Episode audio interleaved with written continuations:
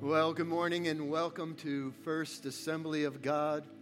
We are in week three of a message series called Stay Positive. If you're joining us online, we welcome you as well, and we also realize that there are many, many families on vacation this week. So if you're tuning in at your vacation spot, welcome as well, and I trust that you're having an enjoyable, relaxing time at your vacation spot. And for those who haven't gone yet, I trust that you have a relaxing, enjoyable time as well. Stay positive. Why? Because a negative outlook never leads to a positive life. Isn't that true? We need to stay positive in a world that is so negative. Well, two weeks ago, we took a look at optimism, that in the adversities of life, we took a look at the Israelites when they were facing the Red Sea. How do you stay optimistic? You got to remember and recognize that God has a purpose for all of you. Did you know that? God has a purpose for your life. And you have to hold on, you have to retain God's perspectives and rely on His promises. Last week, we talked about gratitude. Giving thanks is the cure for complaining.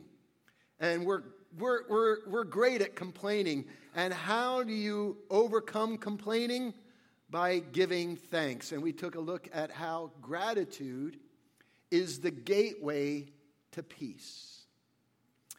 So, week three, we're going to talk about confidence. Confidence is defined as the feeling or belief that one can rely on someone or something, it's firm trust. We have the belief that God can do all things. All things are possible with Him. And because that is a belief, therefore, we have firm trust. We have confidence in the one who is all powerful, almighty, who can do all things. So, as I was thinking about this word confidence, well, this week I took a trip down memory, memory lane, and some of you are like, oh no, here we go. When I was a sophomore in high school, I gave my heart to Jesus Christ. And believe it or not, Christian music made a tremendous impact upon my teenage years. Such groups as Second Chapter of Acts. That, that was my favorite, man.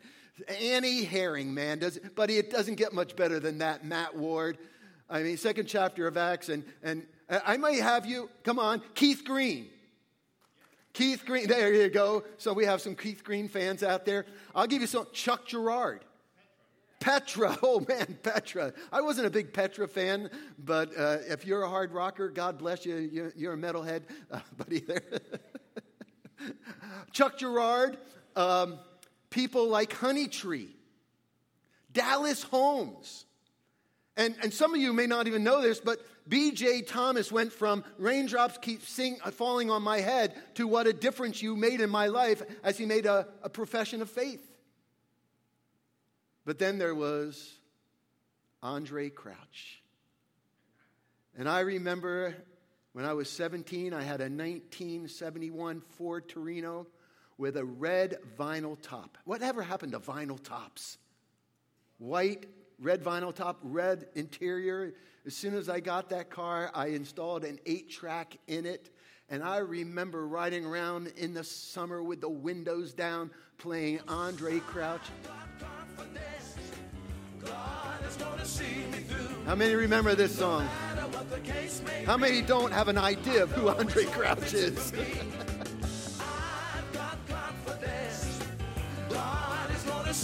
oh man.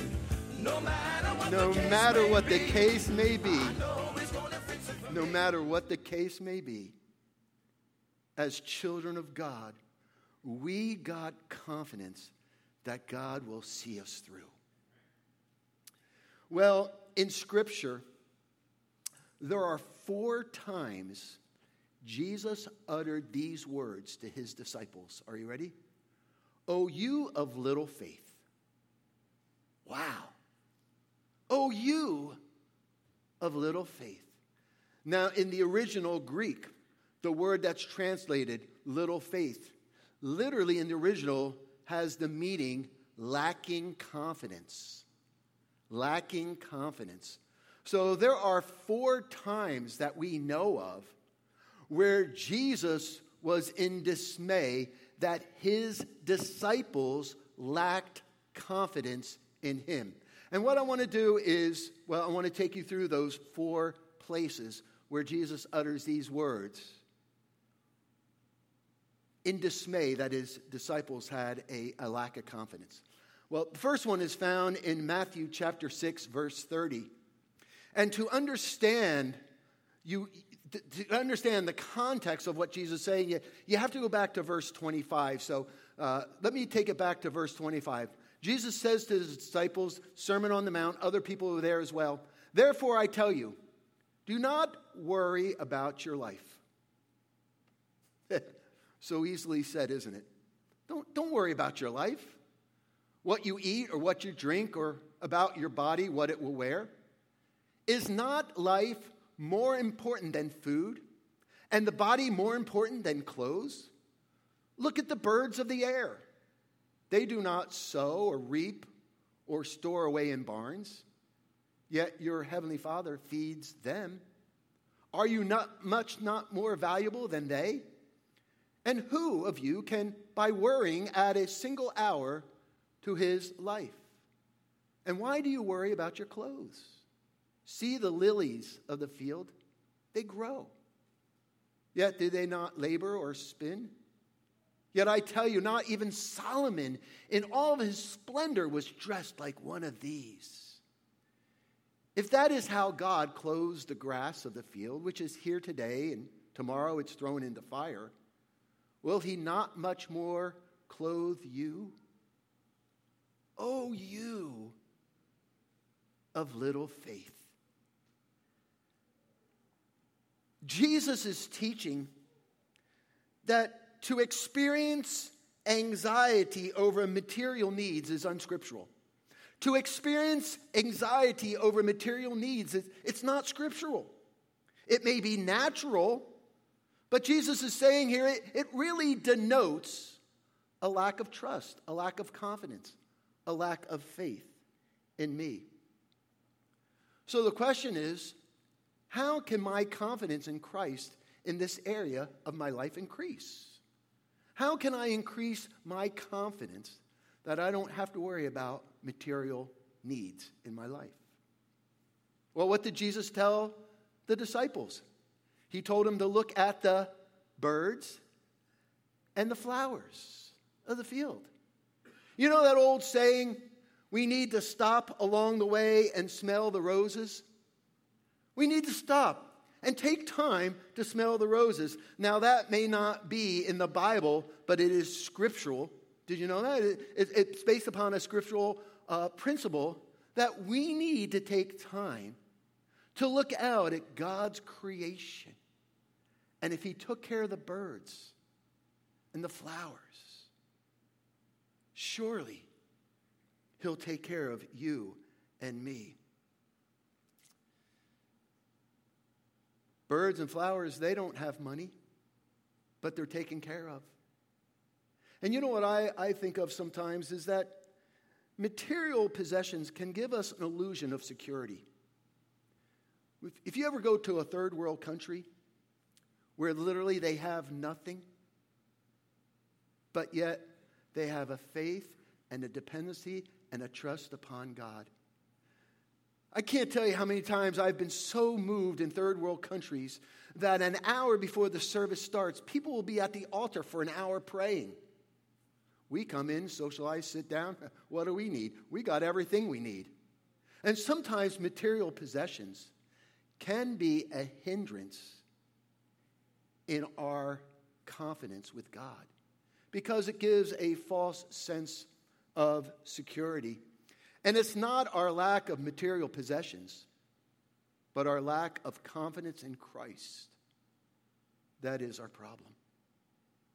Hey, let me ask plain and simple. when you have a headache, do you go to the medicine cabinet first or do you go to God? There are places in the world they don't have a medicine cabinet, they have to go to God. And before you know it, in these verses 25 through verse 34, in those 10 verses, Jesus says, Do not worry three times. And as I said last week, the, the word worry means to be pulled apart, to be drawn in different directions. And before you know it, we find ourselves like the lion in the circus. He's like, lion in a circus. I found this so interesting. I was, was reading this, this whole article on worry, and they alluded to this illustration. And actually, I backed it up by, by doing a Google search. But a lion tamer, when he gets in a cage with a lion, will take a stool and he'll hold it in front of the lion. I remember going to the circuses and seeing that, and you, you're like, you know, is that just a gimmick? But the thought process behind it is it's to distract the lion, and it confuses him and almost immobilizes him because he doesn't know which leg to attack first. It distracts his attention. What, do, this, this, uh, and when you think about it, like a lion with a stool in its face, doesn't that isn't that what worry does to us? It pulls us in so many, it draws us in so many, distra- in, in so many different areas and, and, directions. It pulls us apart that it, it makes us inoperable. It paralyzes us. We don't know which one to aim at first. Should I worry about my kids? Should I worry about my finances? Should I worry about my health? Should I worry about the future? Should I worry about my travels? Should I worry, you know, should I worry about the church? Should I worry about this one? Should I worry about that? And before you know it, we are so distracted and overwhelmed with worry that we become immobilized, ineffective. And I believe it's one of Satan's, our adversary's, greatest tools. Because it's not a matter of getting us so wicked, it's just a matter of getting us to be so much worrywarts that we worry about everything that we lose our confidence and trust in Him.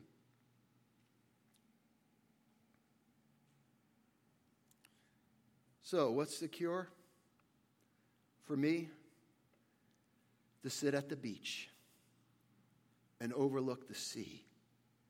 And I'm telling you, I can sit there for hours and my mind can go bonkers because all I'm seeing is just a little small portion, but it's so vast.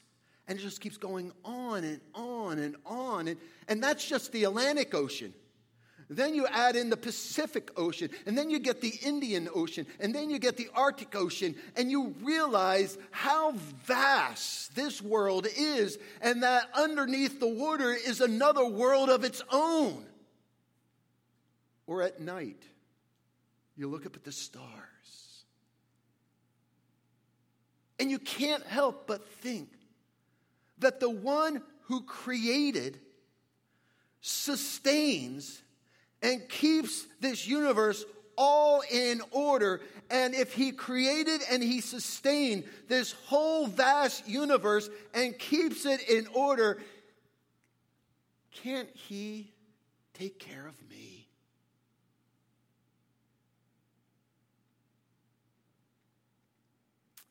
Well, the next time he says, Oh, you of little faith, is found in Matthew chapter 8, verse 26. And it's among amidst a storm. He replied, You of little faith. Why are you so afraid? And Jesus got up from the boat where he was sleeping and rebuked the winds and the waves, and all of a sudden it was just completely calm. Now, the Sea of Galilee is about 13 miles uh, long and about 8 miles wide at the longest part. And it really sits down in a, a valley where it's not uncommon common for violent storms to just arise uh, on, on, this small little body of water. And, and the disciples were just, were just frightened. Jesus is totally asleep. And if you remember, some of these disciples were fishermen. They're used to the water. And if they were frightened, it must have been one fierce storm where they became afraid. Now, The storm came not because the disciples were rebellious, they weren't a bunch of Jonahs. Actually, they were in the boat because Jesus, they were following Jesus. Jesus got in the boat and they followed Jesus. Now, let me just say there are some teachings today, and some people believe that as a believer, if you have enough faith, you won't get into trouble. You know, well, you need to have more faith. You need to have more faith. If you only had more faith, let me say this baloney. Because there are people who follow Jesus who get in trouble. The early church, followers of Jesus, weren't they persecuted? And aren't Christians being persecuted today for their faith in Jesus Christ? And Jesus, who knows all things, knew that a storm was coming. But he gets in the boat anyway, falls asleep. Could it be that Jesus had a lesson that his disciples needed to learn? Maybe they weren't as far in their walk they needed to be. Well, it certain proves in their response.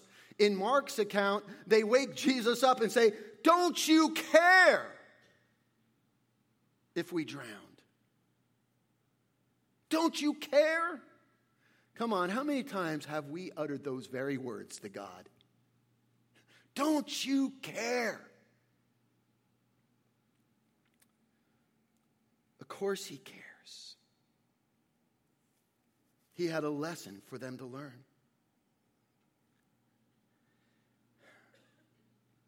When Jesus, when God seems to be sleeping, and seems to be sleeping because Scripture tells us God never slumbers nor sleeps. So don't ever think God is sleeping when he's inactive in doing something for you. But when he's inactive and seems like he's not doing anything, usually he's most active watching over you. So, how can we increase our confidence in Christ in these situations? First and foremost, refuse to listen to the weather forecast of the flesh. When you're in a storm, don't listen to the weather forecast of the flesh. What if? What if? 90%, 85%. And we usually, what happens is we make the storm a lot worse by our thoughts.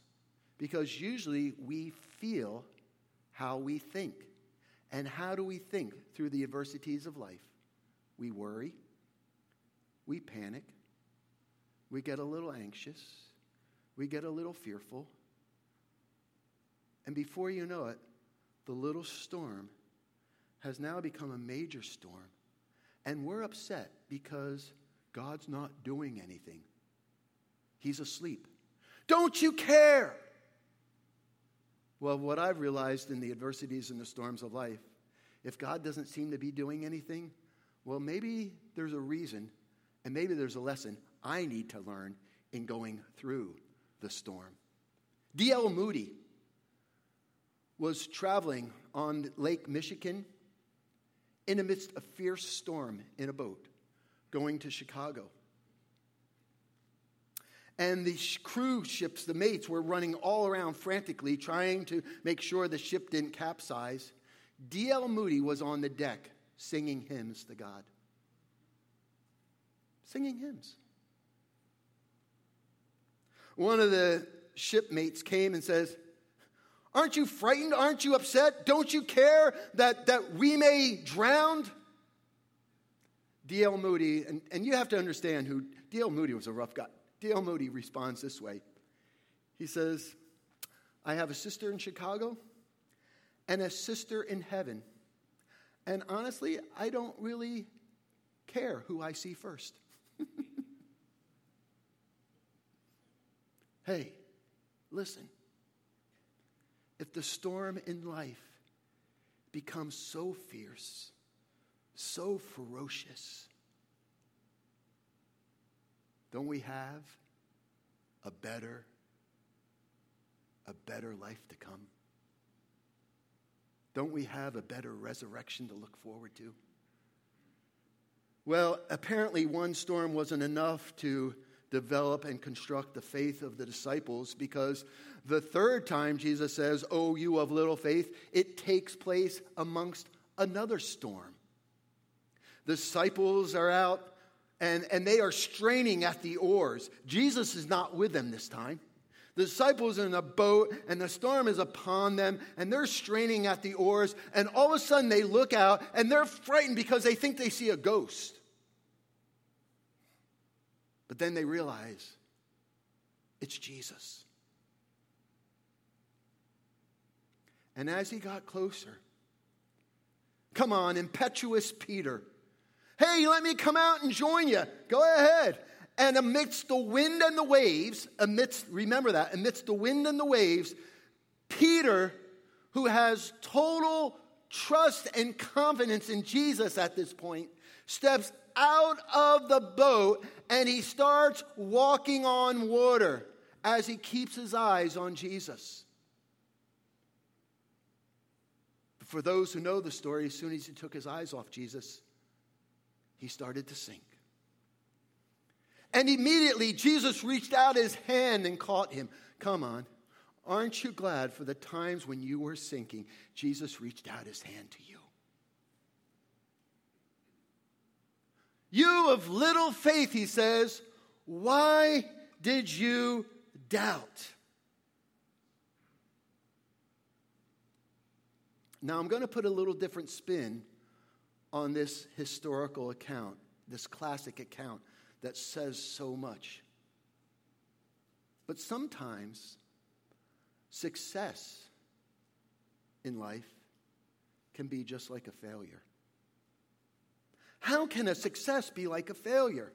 Come on, like Peter, if you had walking on water experience, if God gave you the ability to walk on water, what are you going to do?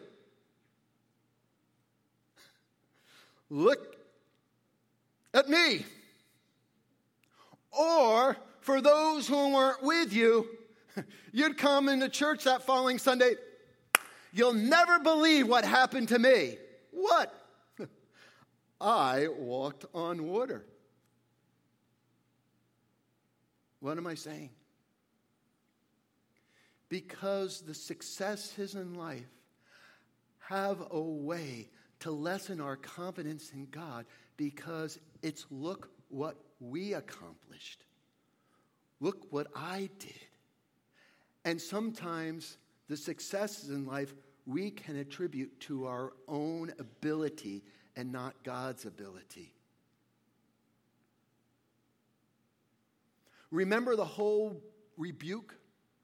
Oh, you of little faith, why did you doubt?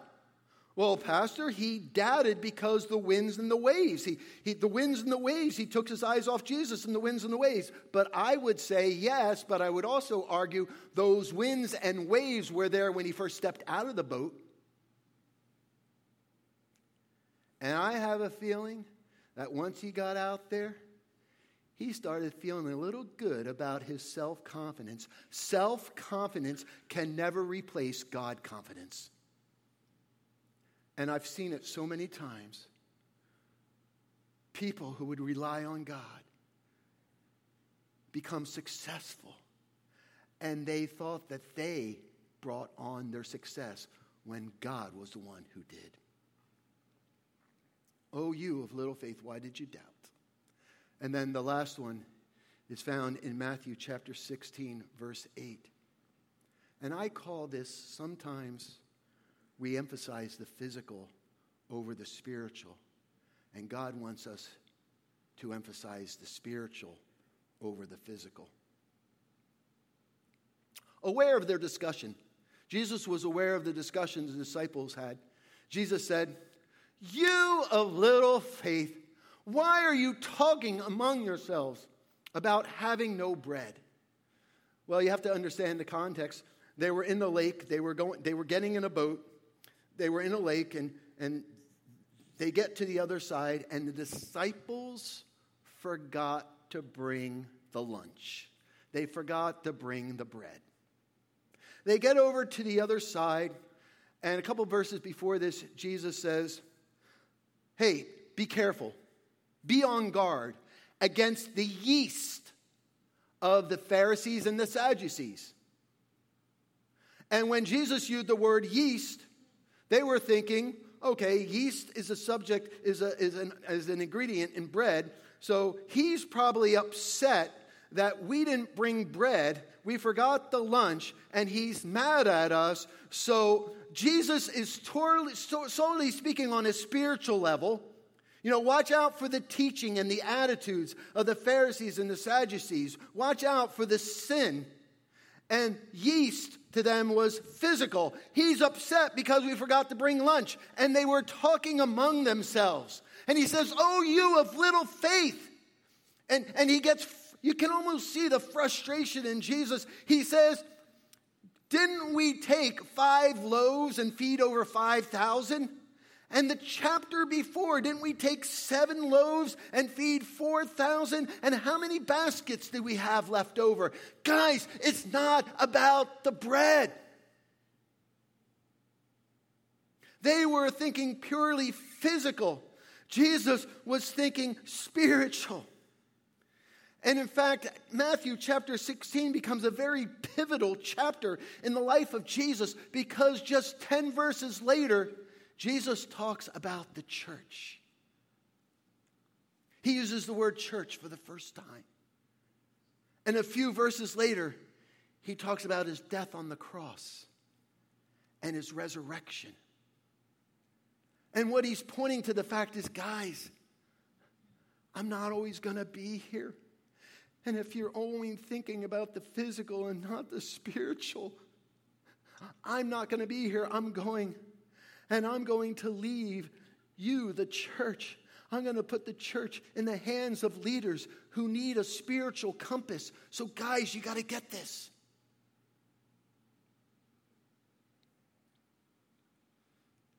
We must begin to think more spiritually about every phase of our life. You see, what happens is we're great at compartmentalizing our life. We do this all the time. We have our life at work, we have our life at home, we have our social life, we have our entertainment life, and then we have our church life. And we compartmentalize our lives. And when we're in church, we think spiritually. When we're at work, we're thinking materialistically. But Jesus is in every compartment. Everything is spiritual to him. And the more we can think spiritually in every phrase of our lives, the more confidence we will have in him and less in ourselves. Pastor Bonnie, you can come.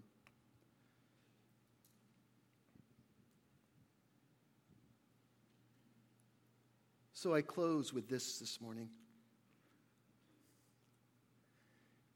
If you heard Jesus utter these words to you, O you of little faith, O you of little faith, would it concern the material matters in your life?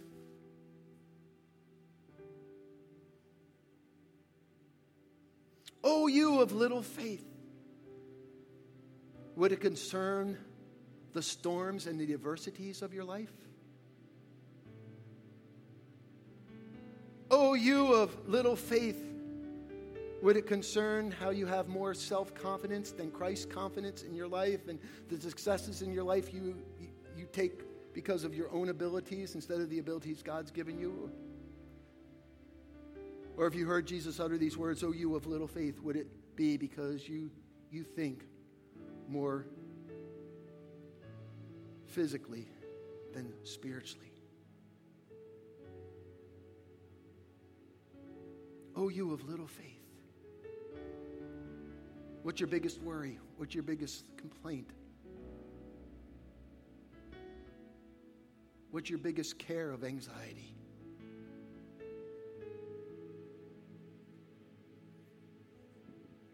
And how we develop more confidence is by taking every compartment of our lives and making them spiritual. Making them spiritual. Going to work is a spiritual experience. Living in the home with your kids and your spouse, it's a spiritual experience. Your entertainment world should be an experience, a, a spiritual experience. Everything becomes spiritual. And our confidence is found in Him. Would you bow your heads